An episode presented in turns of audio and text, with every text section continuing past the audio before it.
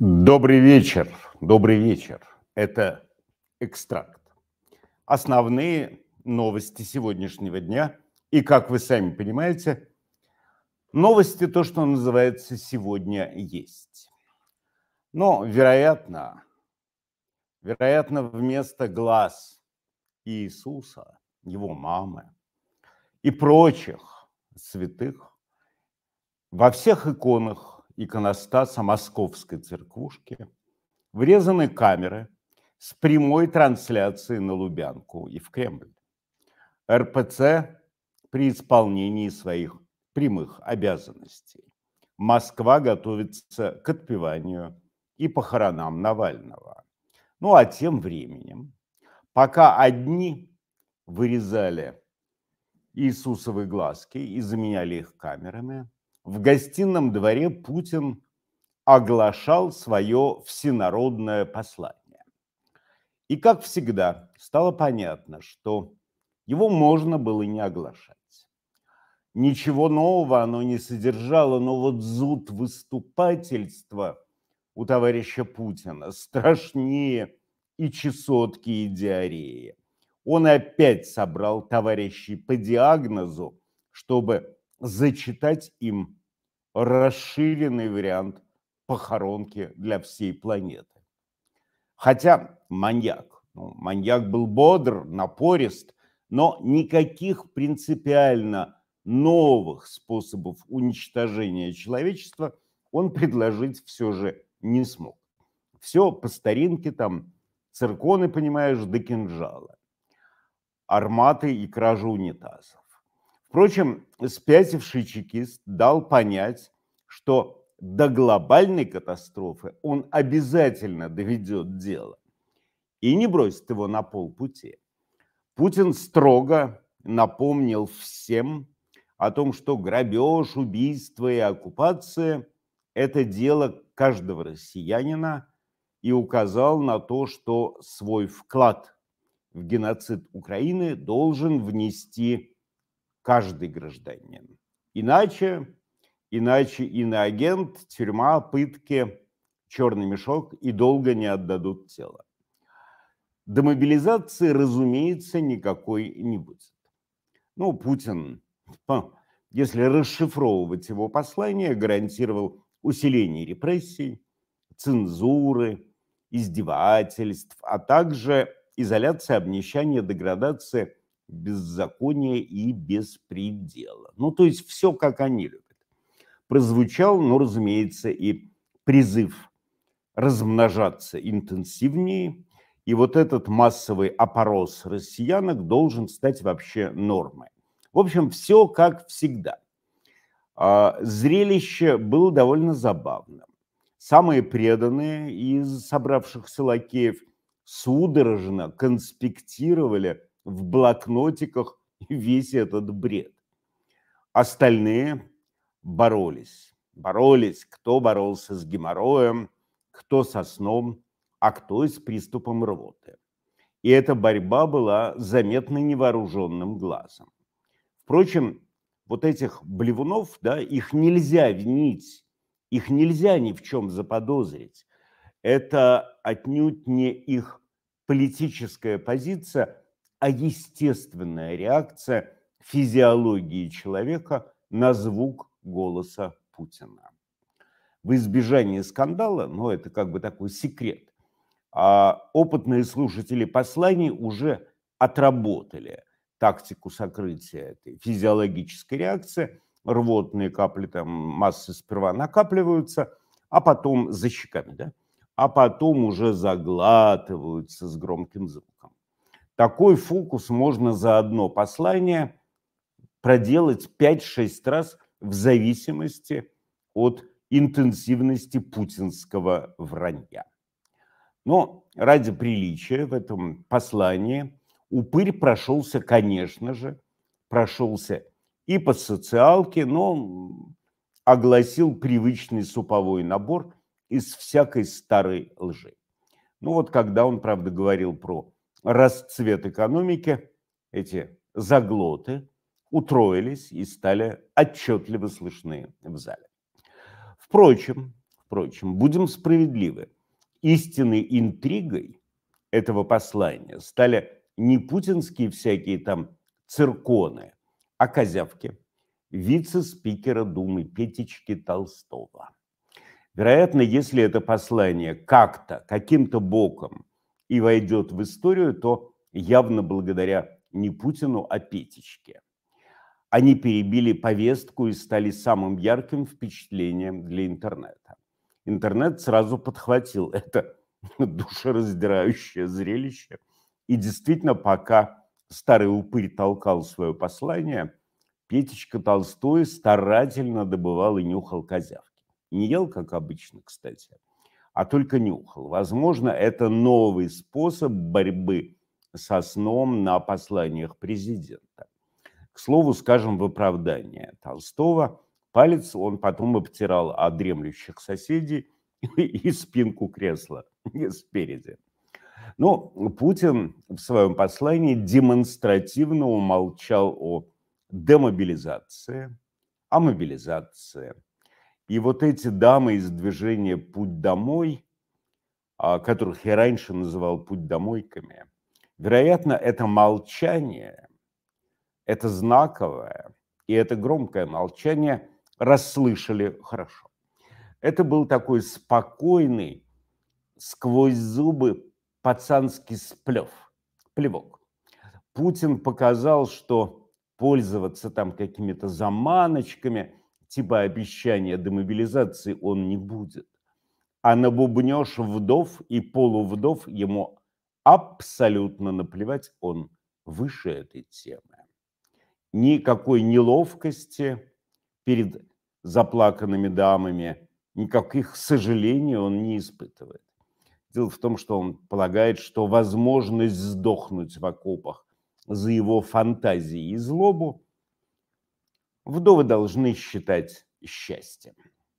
Разумеется, слушатели этого послания делятся сейчас шумно, много, громко делятся восторгами. И без всякой лести все потрясены глубиной путинской мысли.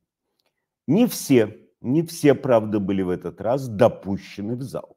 Но право поскулить на крылечке – гостиного двора, где зачитывалось послание, некоторым все же было даровано, и они этим правом воспользовались.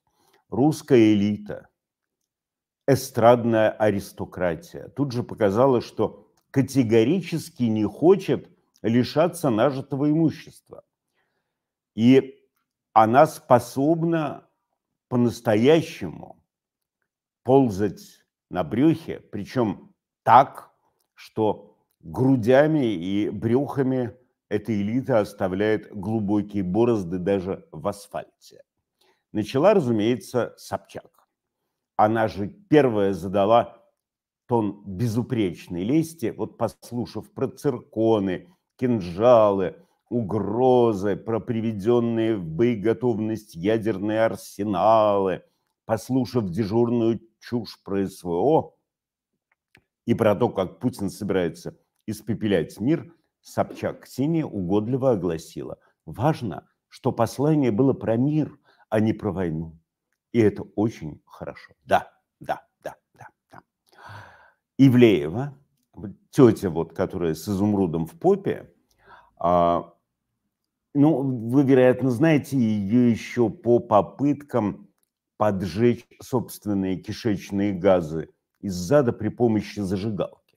Это тоже очень знаменитое видео, где а, дама Ивлеева, приняв позу, которую, ну, в общем-то, неловко, неловко принимать, вероятно, было бы даже перед проктологом, тем не менее, на очень большую интернет и телевизионную аудиторию пытается при помощи зажигалки поджечь свои кишечные газы. Иные ее заслуги перед Отечеством припомнить очень сложно. Но авторитет у Евлеевой в народе существенно выше, чем у Гундяева, Серафима Сарпского и даже Дмитрия Донского. Так вот, Ивлеева, она прям зашлась в восторгах, теряя, теряя сознание от глубины мудрости политического бреда Путина, а наслушавшись про всякие ядерные удары по мировым столицам, сообщила, что эти инициативы, эти проекты ей так близки, так понятно, что она обязательно пойдет за них голосовать. Ну, изумруд в ее заду в этот момент разгорелся особенно ярко и, вероятно, даже нагрелся. А причина рвения всех этих артисток понятна. Дамы думают, что теперь, голосуя за Путина и присмыкаясь перед режимом, они голосуют за неприкосновенность своей недвижимости. Их трудно упрекнуть, это просто очень хозяйственные женщины. Но они одну, одну маленькую пикантную подробность все же упускают из вида. Голосуя за Путина, они голосуют за то ядерное пламя, которое покончит и с их имуществом тоже. Это все крайне неосмотрительно, потому что э, вариантов всего два. Либо Путина скоро не станет тем или иным образом, либо ядерное пламя, уж извините. И тот, и другой вариант, в общем, одинаково опасен для их имущества, ну, примерно в одинаковой степени. Они забывают, насколько злопамятны русские и как они любят выискивать виноватых в том, что с войной и террором их обвели вокруг пальца. А, глупо думать и надеяться на то, что русские никогда не узнают правды об этой войне. Правда, тут случился небольшой конфуз.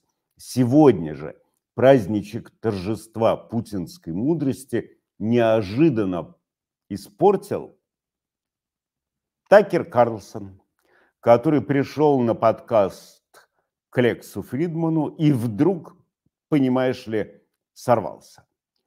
При том, что русская пропаганда вознесла Такера Карлсона на немыслимую высоту.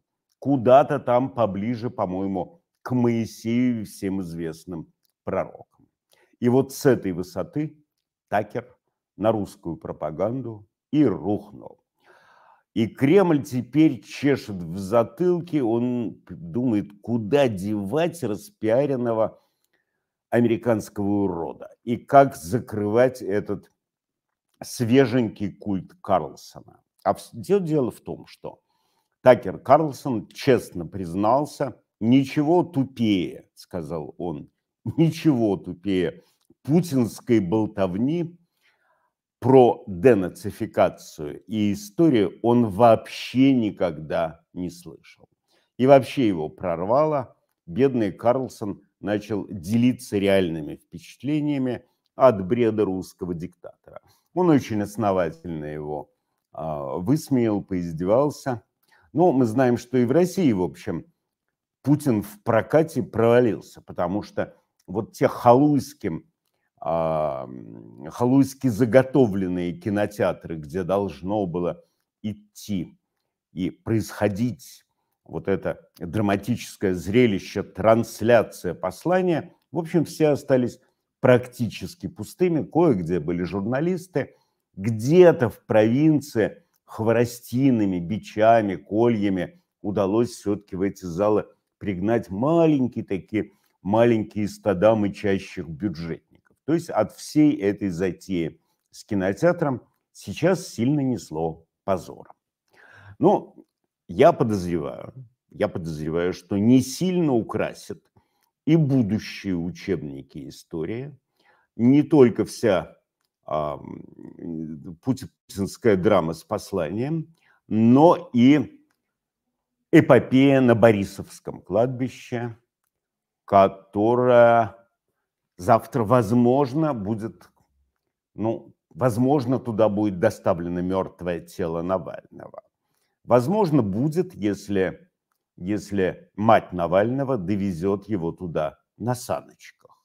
Сейчас объясню, в чем дело. Ну, чуть-чуть предыстория. Ну, вчера уже было объявлено, что похороны Навального состоятся 1 марта на Борисовском кладбище. Это убогое кладбище, оно одно из самых старых московских, но его убогость абсолютно ничего не означает. Множество знаменитых мертвецов меняли свои могилы как перчатки. Да? и карусель эксгумаций и перезахоронений никогда в мире не останавливалась. Убогое Борисовское кладбище, вероятно, станет первым кладбищем Навального. По мере неизбежных перемен и смертей он переедет на гораздо более респектабельный погост. Но если чекисты, конечно, ночью втихаря после похорон не упрут его тело, чтобы окончательно заместить все химико-биологические следы.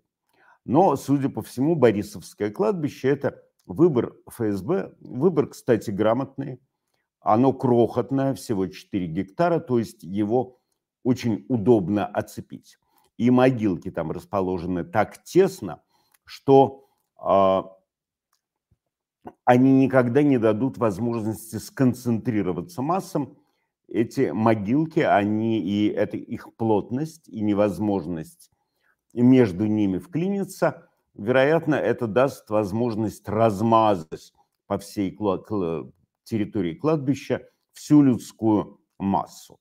Ну, удобна и внутренняя топография кладбища. Она позволяет быстро, легко рассечь, отсечь э, нужные части толп, изолировать основные скопления людей по секторам. Это, это э, по окончанию похоронной процедуры, по мысли чекистов, не должно дать э, возможности вылиться всей массе сразу из главных ворот и образовать так называемое шествие. Ну, с сегодняшнего утра, а, образно говоря, вокруг кладбища вообще создают какую-то, пардон, линию Суровикина. Правда, есть и трудности. Чекисты и Росгвардия в замешательстве. По планам операции им надо, что называется, растворить в толпе огромное количество сизоносов, то есть оперов. Масштаб мероприятия требует рекордной численности шпиков, провокаторов, соглядатаев, стукачей, агентов, филлеров, баламутов, титушек и прочей нечисти. Но при этом поставлена задача не способствовать росту общей массы прощальцев. Но вот как добавить в толпы сотни шпиков и при этом не способствовать а, увеличению численности там, главки а, ФСБ и МВД уже не знают, куда девать генеральские фуражки, которые насквозь прогорели от перегрева голов. Ну, чекисты приготовились пакостить, но запугивать население начали еще вчера. Да запугивались. Абсолютно все владельцы катафалков отказываются вести тело из морга на кладбище даже при условии, что тело будет в наручниках и с кляпом. Катафальщикам звонят неизвестные и известные люди и угрожают разбить машины, выдернуть руки и ноги.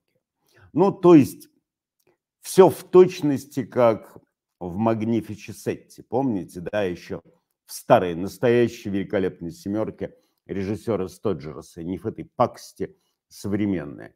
Там в великолепной семерке местные бандиты не позволяют довести тело старого индейца на кладбище. Но в семерке нашлись Вин и Крис, которые всех перебили и катафалк к кладбищу доставили. Ну, в путинской Москве понятно, что проблемы. Там всего 13 миллионов человек, и среди них нет ни Криса, ни Вина. Разумеется, народец в Москве существенно пожиже.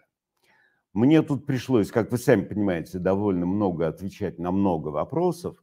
И был такой очень грамотный вопрос от э, курьера де Лассера о том, может ли Юлия Навальная стать президентом.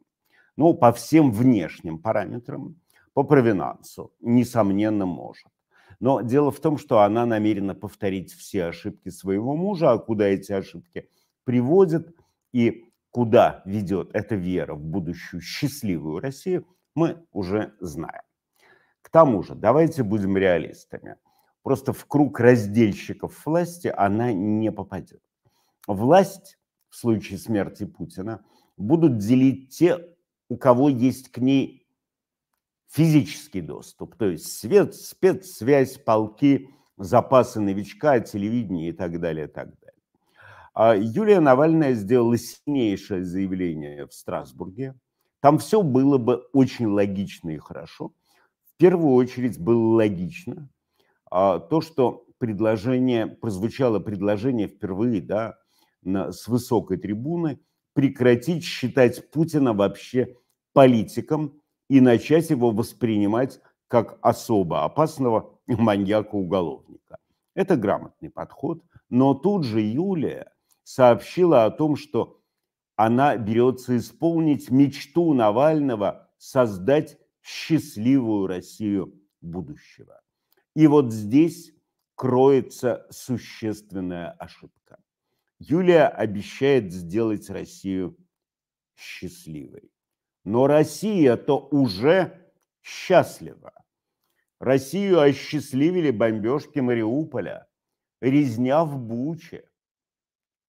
Острейшее чувство счастья она ощутила от расправ, посадок, избиений в тюрьмах, от обещания отобрать квартиры и дома, от кражи унитазов и грабежа, от тяпы а, территорий у соседей всегда вызывали в России пещерную гордость и острейшее счастье. Сделать это счастье больше не сможет никакая Юлия Навальная. Посмотрите на морды депутатов. Они все счастливы, а они, кстати, представляют народ. Посмотрите на Хариуса всех, кто сегодня внимал Путину в гостином дворе. И они счастливы. Загляните в глаза Росгвардии, ОМОНам, чекистам, писателям, плесунам, быдлу, интеллигенции, Низулиным, Киркоровым, Прохановым. Все счастливы.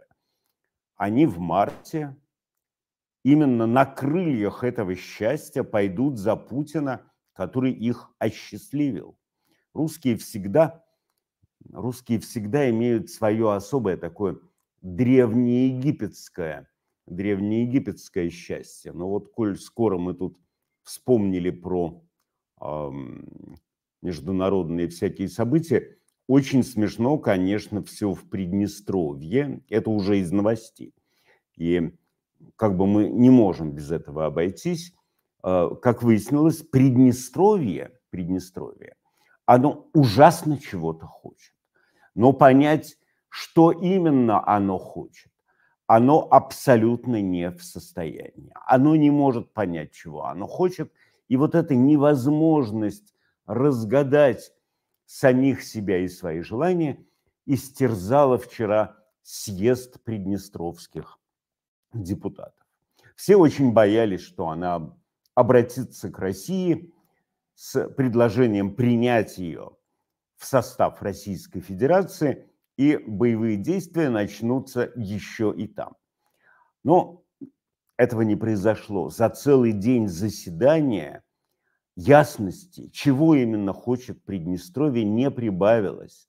Правда, само желание чего-то, оно только усилилось. Депутаты, конечно, извелись и страдались. В результате был создан абсолютно идиотический документ, совсем не о присоединении – это было обращение в Красный Крест, к филателистам мира, к Кремлю, в ООН, к психиатрам, в Букингемский дворец. Приднестровские депутаты, в общем, в результате просто попросили им сделать хорошо. Они хотят защиты от Молдовы, но они при этом не уверены а, в том, что именно делает им плохо. В общем, они хотят, чтобы их пожалели, порадовали, и вообще по возможности от кого-нибудь защитили. То есть мероприятие получилось абсолютно бредовым. Вообще веселого, надо сказать, довольно много. И а, вот, например, вот, например, что ждет россиян? А, дураков и дур, готовых выболтать, ну, например, папу, сокровенное, наболевшее, тяготящее становится все меньше и меньше. Даже вот самые такие последние приходские одуванчики смекнули, что церковники регулярно куда-то сливают тайну исповедей. И теперь духовенство кряхтит, оно жалуется на обтекаемость показаний своих исповедников. Впрочем, потребность сегодня в стукачестве попов почти отпала. Попов сменили психологи. Теперь народец вываливает секреты этой разновидности шарлатанов, а потом удивляется пристальному вниманию участковых и ФСБшников. Впрочем, в отличие от попов, стучат психологи, хоть и очень охотно, но хаотично и абсолютно бессистемно. И в этом вопросе, наконец, тоже решено навести порядок. Будет, э, будет разработан особый э, стандарт, позволяющий психологам производить первичное выявление. Ну, во-первых, выявление, да, с этого надо начинать, э, врагов народа, извращенцев, атеистов и любителей западного образа жизни. Принята, более того, программа, которая позволит добиться безошибочности в этом непростом и важном деле вычисления. Но и, кстати говоря, он должен сказать, что не только, не только психологи, а в российских ведомствах, по крайней мере, ну, на, на первом этапе, в госкорпорациях, а дальше уже и всюду появятся политруки. Из э, указа номер 106 следует, что в российских ведомствах, цитирую, вводится должность заместителя руководителя по общественно-политической работе. Такие люди будут отвечать за оперативное информирование работников военно-политической, ну и дальше вся эта стандартная вода. И это очень, конечно, правильно, потому что на каждом предприятии должен быть эталонный идиот, на которого могли бы равняться все сотрудники и работники. Самодеятельность в священном деле идиотизма, она недопустима, и от нее, конечно, попахивает глумление над идеями русского мира. Мы видим, что даже истинные путинисты – истинные патриоты порой переходят границы допустимого безмыслия, и начинается кривляние, перебор, недобор, мизулинщина, привинчивание себе на машины картонных ракет, злоупотребление чемоданчиками и так далее. То есть вот эти акценты смещаются то в кликушество, то в пещерность. А идиотизм путинского стиля – это особый идиотизм и он должен быть таким же чистеньким и спортивным, каким его предлагает и презентует сам Путин. Но э, политруки, я подозреваю, впоследствии должны будут показать и образец достойного поведения на фонарях. Ведь именно на комиссарах, на этих новых комиссарах сконцентрируется первоначальная ярость масс сообразивших, что их одурачили с этой войной. Возможно, к тренингам этого нафонарного поведения политрукам стоит приступить уже сейчас, то есть незамедлительно. Дело в том, что вообще всякие то, что называется события, могут оказаться гораздо ближе, чем их прогнозируют зануды политологи гораздо ближе.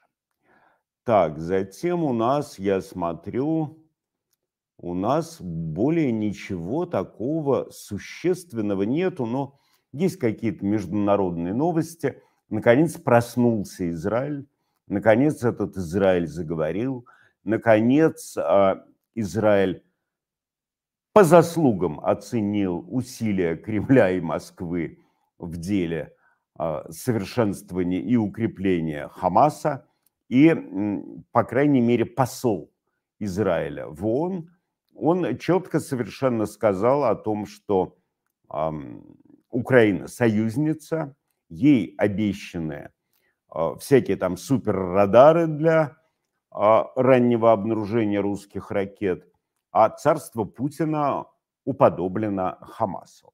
Фронтовое тоже есть если я вам там позавчера и сегодня ничего не рассказывал про фронт, это просто означает то, что никаких особых, выдающихся, грандиозных событий, ну, кроме того, что сбили за несколько дней немыслимое количество русских истребителей, то есть они падают и падают, падают и падают. Более того, ВСУ очень жестко и блистательно отбила Красногоровку. Это небольшое тоже, это небольшое поселение, но тем не менее русским оно обошлось в множество трупов. Проведена была очень дерзкая и очень сильная операция в Еленовке, где было трупировано большое количество а, орков, которые опять выстроились на плацу, опять ждали начальства и опять получили вместо этого начальства Хаймерс. То есть я исключительно говорю к тому, что вот какого-то такой вот какой-то драмы на фронте нету. Есть некоторый недостаток э, снарядов, есть э, нагнетаемый вокруг фронта мрак, но э, линия фронта все время колышется и не только в сторону отступления э, украинских войск, но и в сторону отступления орков. И эта линия очень нервна, очень подвижна и находится в огромной зависимости от массы факторов. Тем не, тем не менее, говорить о каких-то ее проломах, прорывах нет. Вот если вы об этом читаете, не забывайте, что человек получил очень большие деньги за то, чтобы сильно испортить вам настроение. Я просто знаю, до какой степени нервные системы практически всех э, зрителей экстракта привязаны и вживлены прямо в эту линию фронта и в ситуацию, происходящую там. У меня просто в телеграм-канале, я думаю, что я вот сейчас получил какие-то э, какие-то более-менее вразумительные видео э, фронтовые, и я думаю, что если появятся еще какие-то новости, то я и их тоже выложу, и фронтовые. А так подписывайтесь, пожалуйста, на телеграм-канал, подписывайтесь, пожалуйста, на YouTube канал. Да, и комментируйте, комментируйте, задавайте вопросы. Но только придумайте вы ради всех э, Сераписов и Амонов и Посейдонов. Придумайте вы какую-нибудь форму, при котором ваш вопрос сразу будет виден. Не знаю, заключайте свой вопрос в 50 смайликов. Сразу спасибо. А, сразу забанить. Не, не заключайте. Ну, не. Пять слов. Пять слов. И поменьше смайликов. Поменьше смайликов. Но вот, там много таких комментариев, и разглядеть среди тысяч комментариев – а? Подним, ну, поднимать лайками они могут взять и не подняться, потому что там среди тысячи комментариев э, раздобыть, разыскать, а меньше тысячи не бывает. Я вот смотрю, там вот этот даже э, пост про э, стукачей психологов, он уже набрал почти две тысячи комментариев и так далее, и так далее. При том, что это, в общем, один из тех постов, которые, ну, не, не сильно увлекают э, нашего читателя, только самых, вот то, что называется, дотошных, проникновенных и серьезных. А ну, всякие посты полегче, ну, там вообще такая бездна, что ну, никто никогда там ничего не найдет. Вот, ну, придумывайте что-нибудь, дорогие мои. Все, я вас обнимаю. Слава Украине! Живе Беларусь! Привет от Саши Габышева. А, и мы с вами прощаемся до завтра. Я подозреваю, что завтра будет ого-го. Ого-го, что будет с новостями. До свидания. Что? Пять с половиной тысяч лайков. Настолько зрителей. 30 тысяч смотрит, пять с половиной тысяч лайков. Это мало.